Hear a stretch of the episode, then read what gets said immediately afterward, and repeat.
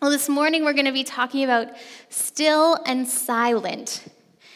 And when Kaylee was young, that was kind of our command every bedtime. You just need to lie still and silent. And the reason, not talking, for five minutes, she'd be out like a light.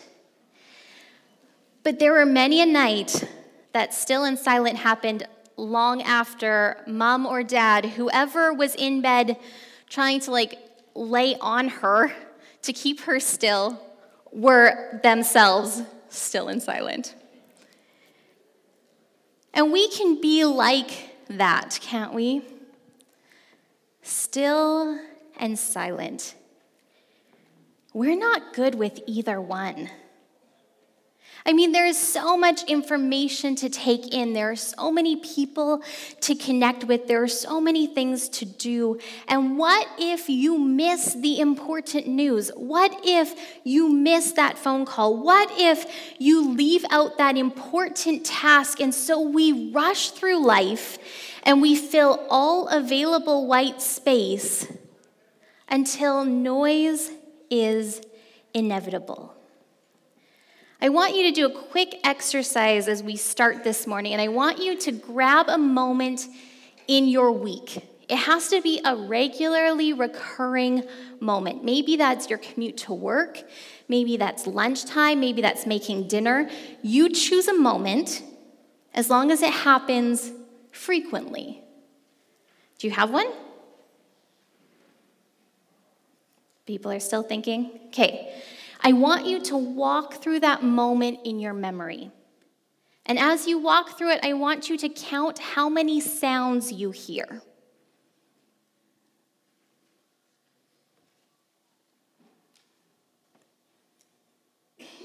You got it?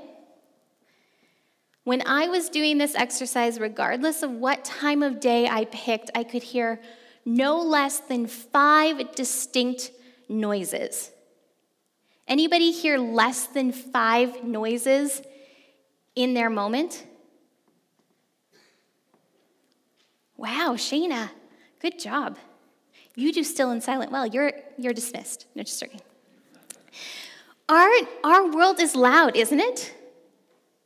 Our world is very, very loud. And now there are a lot of noises that we can't do anything about. We can't do anything about the cars that drive by. We can't do anything about the barking dog next door. We can't discipline a crying baby. A lot of this noise is just inevitable. But as I was researching this sermon, I thought I found a little interesting thought. So I want you to go back to your moment. And I want you to think through what noise is intentional noise. A conversation, turning on the radio, playing a loud game on your phone. What is intentional noise and what is unintentional noise? That dog barking, the cars that drive by. Okay, think through it.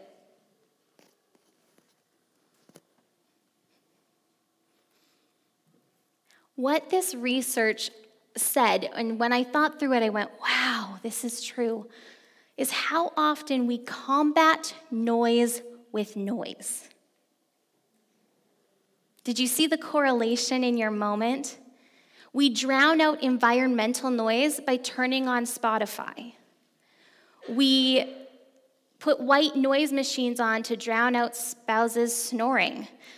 We talk a little bit louder so that we can be heard over the din of other conversations in a coffee shop. We are constantly combating noise with noise, and it is making this world very, very loud. And it's kind of inevitable in our world. Silence is abnormal. Silence is peculiar. Like when you go out, I know there are still noises in the woods, but when you go out and you get to a point where there's like no noise, doesn't it make you pause? Because silence is not the norm anymore. Noise is. And that's just the reality of life, but we have this separate reality. We have this recurring theme going on and on through Scripture of silence and stillness. And in a world where noise is normal, if we're going to embrace that, we're going to have to do it very intentionally. And if we have any chance of making something which is so foreign and opposite to the pattern of our norm reality, that we're going to have to do it often. We're going to have to work it into the rhythm of our life. And yet when we choose to embrace which was once ordinary, because silence once was ordinary, there wasn't the hum of dishwashers. There weren't cars driving by outside. Silence was truly ordinary. If we allow this renaissance or a resurgence of still and silent, then I believe we're going to find rest for our souls in the whispered voice of Jesus. Let's pray. Father God, thank you that you are always speaking. And so this morning, God, would you speak? Would you allow that, which is my own words, just to float away, but would you speak loud and clear? And God, as we just prepare our hearts to take a few moments to listen, God, would you give us peace for our souls? Would you strengthen us? Would you remind us of what's important? In your precious name, amen. And this morning, I want to just reframe still and silent for us, because the noise that we need to take control over is both external and internal. It's both the noise that's without, the barking dogs and the music, and the voice within. We need a renaissance of still and silent, or as I will say over and over today, we need a renaissance of shush, shush. Now, some of you who volunteered with Spring Break Camp last year know the meaning of shush, shush. For those that don't, I'm going to tell you. Last year at Spring Break Camp, we realized that many of the Bible stories that we were learning, we had just told the year before. And so in an effort to not just repeat the same, we decided to show these three-minute clips, animated clips of the Bible stories. And we got to the story of Jesus calming the waves. And to all of our delight, Jesus did not stand up and look at the waves and say, "Peace, be still." Jesus stood up and looked at the waves and said, "Shush, shush." And it became kind of our fun little thing throughout the week of shush, shush. And yet, I think if we're really honest, this moment where Jesus stands in this boat and looks out at the storm and says, "Peace, be still," is the metaphor of every life in this room. So turn with me there, Mark four, thirty-five to forty-one. Mark four, thirty-five to forty-one. And if you don't have a Bible with you and you don't have one on your phone, head over to myevangel.church slash Bible, myevangel.church slash Bible, and we have all the links there to the app stores. But if you do have a Bible with you, you're going to be kind of looking about three quarters of the way through. Mark is the second book in the four Gospels, which is the very beginning of the New Testament if you're looking through your index. Mark four, thirty-five to forty-one. And that day, when evening came, he said to his disciples, "Let us go over to the other side." And leaving the crowd behind, they took him along, just as he was in the boat. And there were also other boats with him, and a furious squall came up, and the waves broke over the boat, so that it was nearly swamped. Jesus was in the stern, sleeping on a cushion, because he's never afraid of our storms. And the disciples woke him up and said to him, "Teacher, don't you care if we drown?"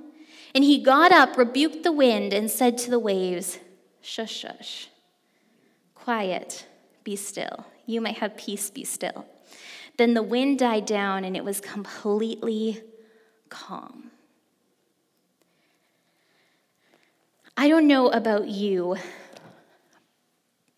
but I kind of experience this almost every time I spend time with Jesus. Do you? You feel that beckoning of God saying, "Come away with me. Come, spend time with me. Come, pray, read your Bible. And the moment you step into the boat, for me, it's my favorite chair with a cup of coffee and my Bible. The moment I step in and I sit my butt down, the storm starts, right? That's when the kids fight.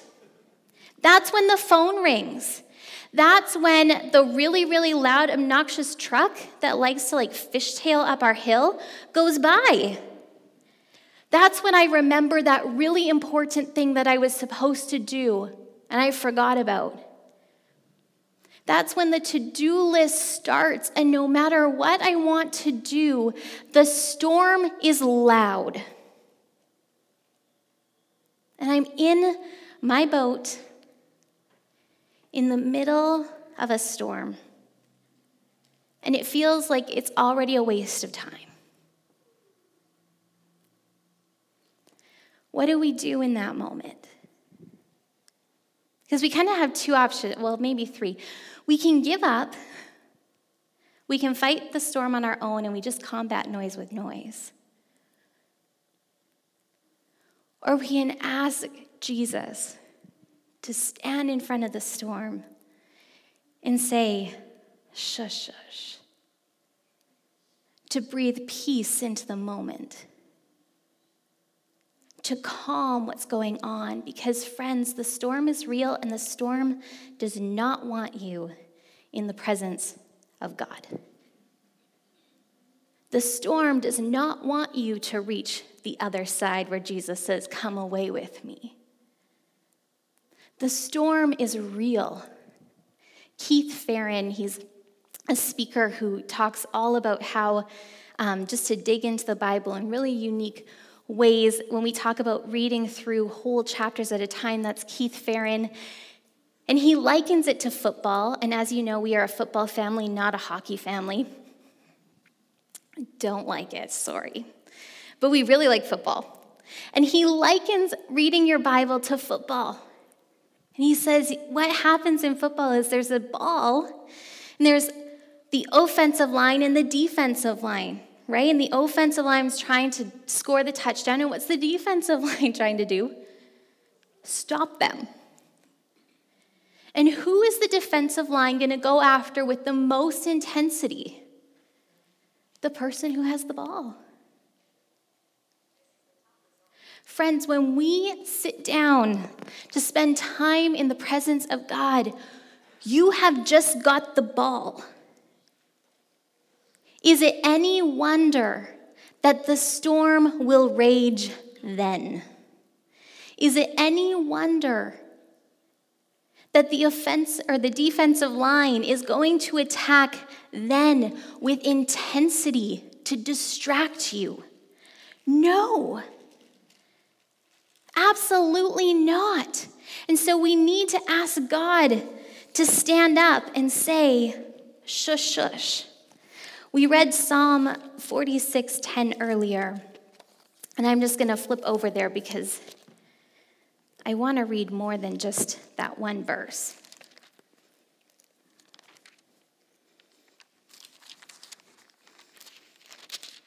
Sorry, I only put the one verse in my notes because I kind of thought we were reading more, and here we go. God is our refuge and strength, an ever-present help in trouble. Therefore we will not fear, though the earth give way and the mountains fall into the heart of the sea, though its waters roar and foam and the mountains quake with their surging. There is a river whose streams make glad the city of God, the holy place where the Most High dwells. God is within her, and she will not fall. God will help her at break of day. Nations are in uproar and kingdoms fall, and he lifts his voice and the earth melts. The Lord Almighty is with us. The God of Jacob is our fortress. Come and see what the Lord has done, the desolations he has brought on the earth. He makes wars cease to the ends of the earth. He breaks the bow and shatters the spear. He burns the shields with fire. Be still and know that I am God. I will be exalted among the nations. I will be exalted in the earth. The Lord Almighty is with us, the God of Jacob, our fortress. And in the middle of the fray, in the middle of the storm, in the middle of the fight, we can be frenzied. We can combat noise with noise, or we can be still and turn to the Lord God Almighty. Be still and know that I am God. He is the one who brings peace and ends chaos. He is mighty and able. Be still and know that I am God, and I will be exalted among the nations. I will be exalted in the earth. The Lord Almighty is with us. The God of Jacob is our fortress. Friends, the external is loud. And the external does not want you to spend time in the presence of God, but you have the calmer of the storm on your side. You have the Lord God Almighty with you. And he beckons you to come and sit at his feet, like Mary, to sit in stillness and watch him do what only he can do, still things. Jesus, the calmer of the storm. And I want you to think of this. Jesus is fighting for you and not just for you. Did you get that? God is fighting for For you, and not just for you.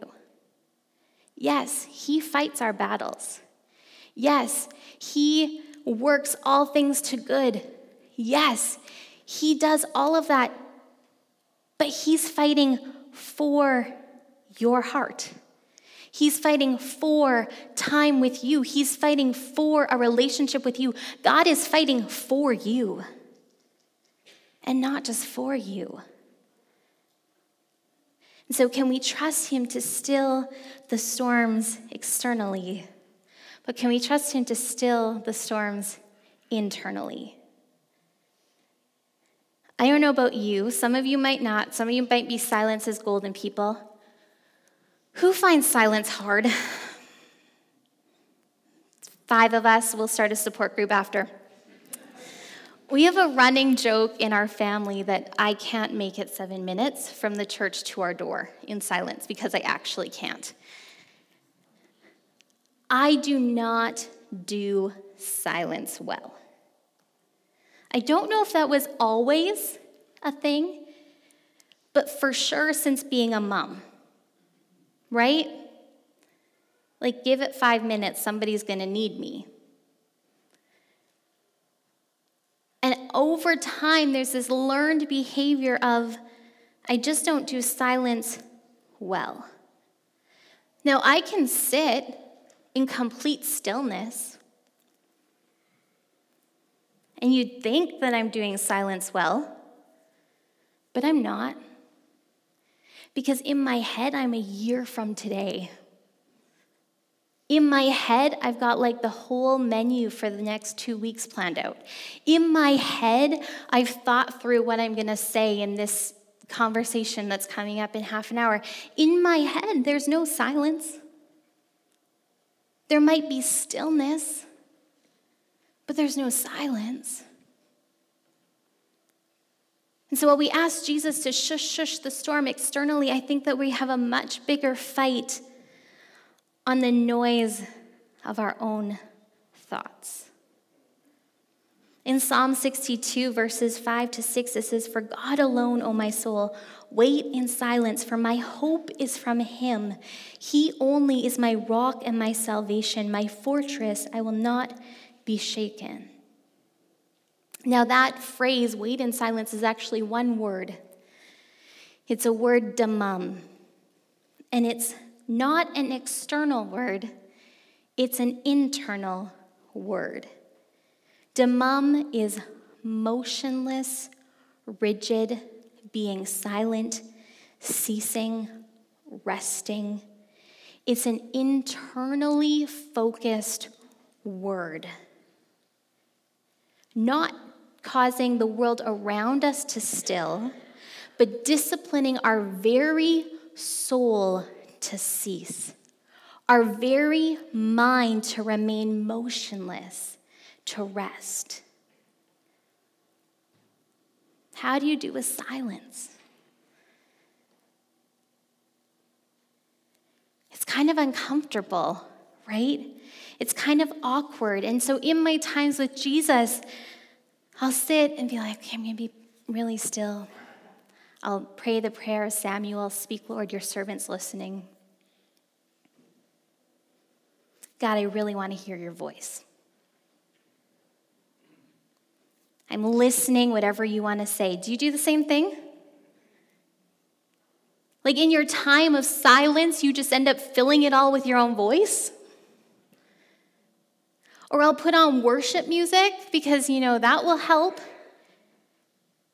But then, like, even one of the songs, Mark, I was listening to your beautiful playing and, like, totally distracted because it was beautiful. And I fill this silence with something else. And I think that I'm just going to tame my thoughts by actually just combat the noise with more noise. And there's no silence there. Psalm twenty-seven fourteen says, wait on the Lord and be of good courage, and he, he shall strengthen your heart. Wait, I say, on the Lord. And as I did this word study on this verse, the word wait there is the same word that would be used to expect what is due. And as I just pondered, I just kept coming back to the idea of a child waiting for grandma and grandpa to arrive. You ever watched a child wait for grandma and grandpa to arrive? It's amazing. You can have like the most hyper child in the world, but tell them grandma and grandpa are coming, they will sit at a window for hours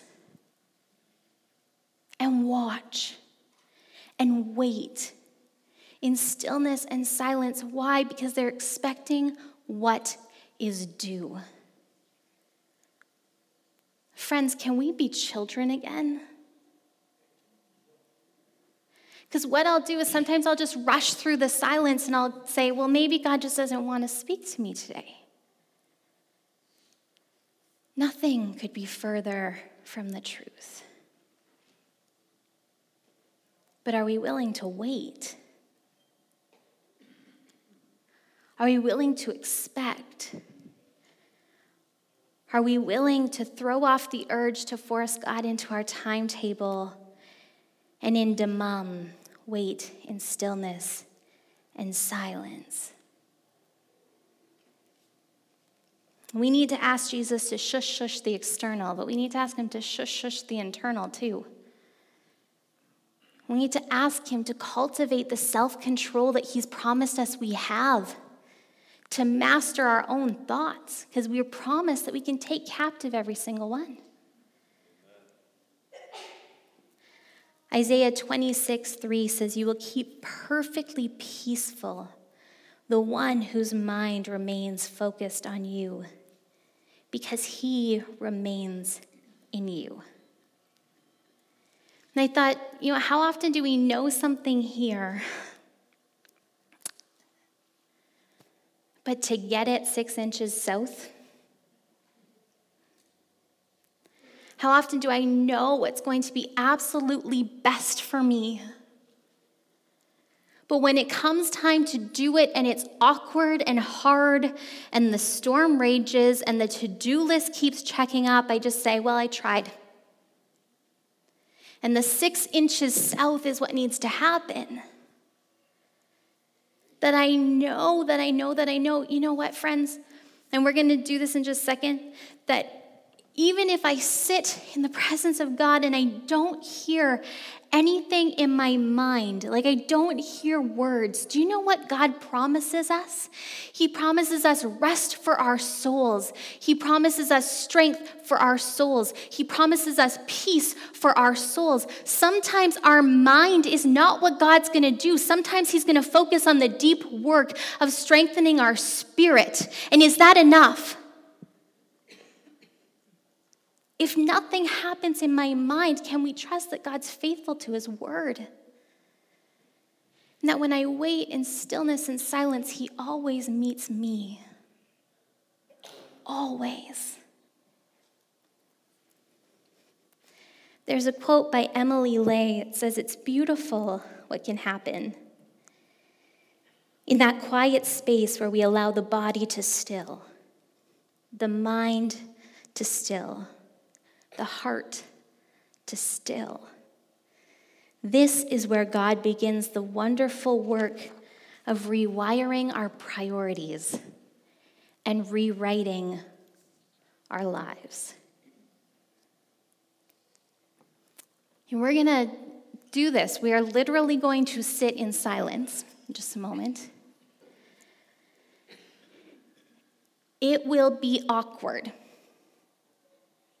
And it will likely feel like an eternity. Just letting you know, that's your warning label right there. But I'm going to ask you to practice self-control. And I know that you have it because God's promised to give it to you. And I'm going to ask you to practice self-control in this. When it gets awkward, and it will. When some funny noise happens, and it will. When it's starting to feel too long for comfort, and it will. I'm going to ask you to practice the self-control of not elbowing your neighbor, of not giggling, of not giving up, of not checking your phone, of not drifting off and going through a to-do list in your head. I'm going to ask you to practice the self-control of stillness and silence, because, friends, we can.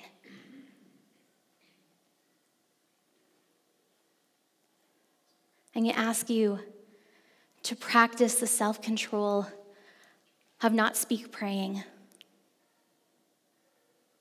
of not filling this moment with your own voice. I'm going to ask you to practice the self-control of just being in His presence and expecting what is due. But right before we go in, I want to tell you what I know of the voice of God, because here's what happens in these moments. Number one is that we just tell ourselves what we want to hear. Number two, the enemy starts speaking really loud. And three, the whisper of Jesus happens. And in case you don't know how to discern between those three, I want to help you for just one quick second. Here's what I know about the voice of God. The voice of God never contradicts the Bible, ever, because the Bible is the voice of God. And so God's never going to say something that you couldn't find in Scripture. He's not going to say something that's counter to it. And so as you're listening, if God lays a verse on your heart, feel free to look it up. Feel free to spend time with the voice of God in your Bible. The second thing I know about the voice of God is it's always full of love and grace, friends. And as we prayed before, God, search me and know me and test me. You know what? Sometimes in these moments where I spend with God, He corrects me. He disciplines me because He's my Father. But do you know what? That discipline, that correction is never condemnation. That discipline and correction is always full of love and grace. Always. And so even if God speaks hard truth to you in this moment, because He might, it will always be full of His mercy and compassion and His unfailing love. God is always for us. So we're going to take a few moments. We're going to pray first, because we're going to ask God to speak to the storms externally and to still the voices in our minds. God, we believe You are who You say You are in Your word. And You said that You're the same yesterday, today, and forevermore. And so right now, would you speak, peace, be still, into this room. I thank you for your presence here, which is peace. But God, would you also speak stillness and silence, demum, over our minds and our souls? Would you stir up self-control within us, that we would wait in expectation of what is due? Would you make your voice louder and clearer to us than ever before, so that we would be able to discern it when we go back to our noisy lives? So speak, Lord. Your servant's listening.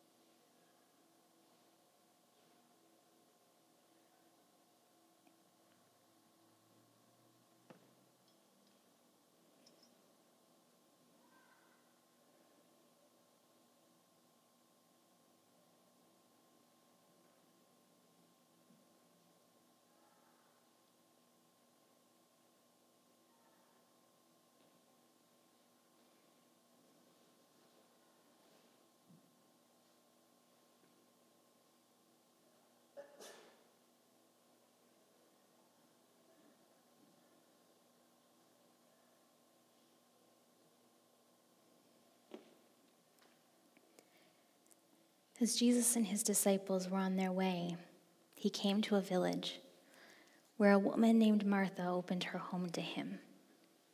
She had a sister called Mary who sat at the Lord's feet listening to what he said, but Martha was distracted by all the preparations that had to be made. She came to him and asked, "Lord, don't you care that my sister's left me to do the work by myself?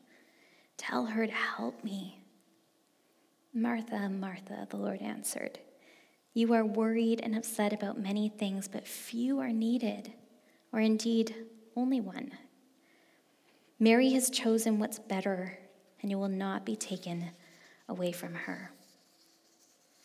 As you go through this week, may you choose that which is better. May you choose to sit at the feet of Jesus. So God, as we go about our week, I thank you that you fight for us, that you beckon us to come away with you, to spend time with you, because in your presence is all of the things that we're desperate for. And you know what's best for us, and that is only found with you. And so would you speak, peace be still, over the external storms of life. And God, would you speak, peace be still, when we are tempted to drown out your voice with our own. In your precious name, amen.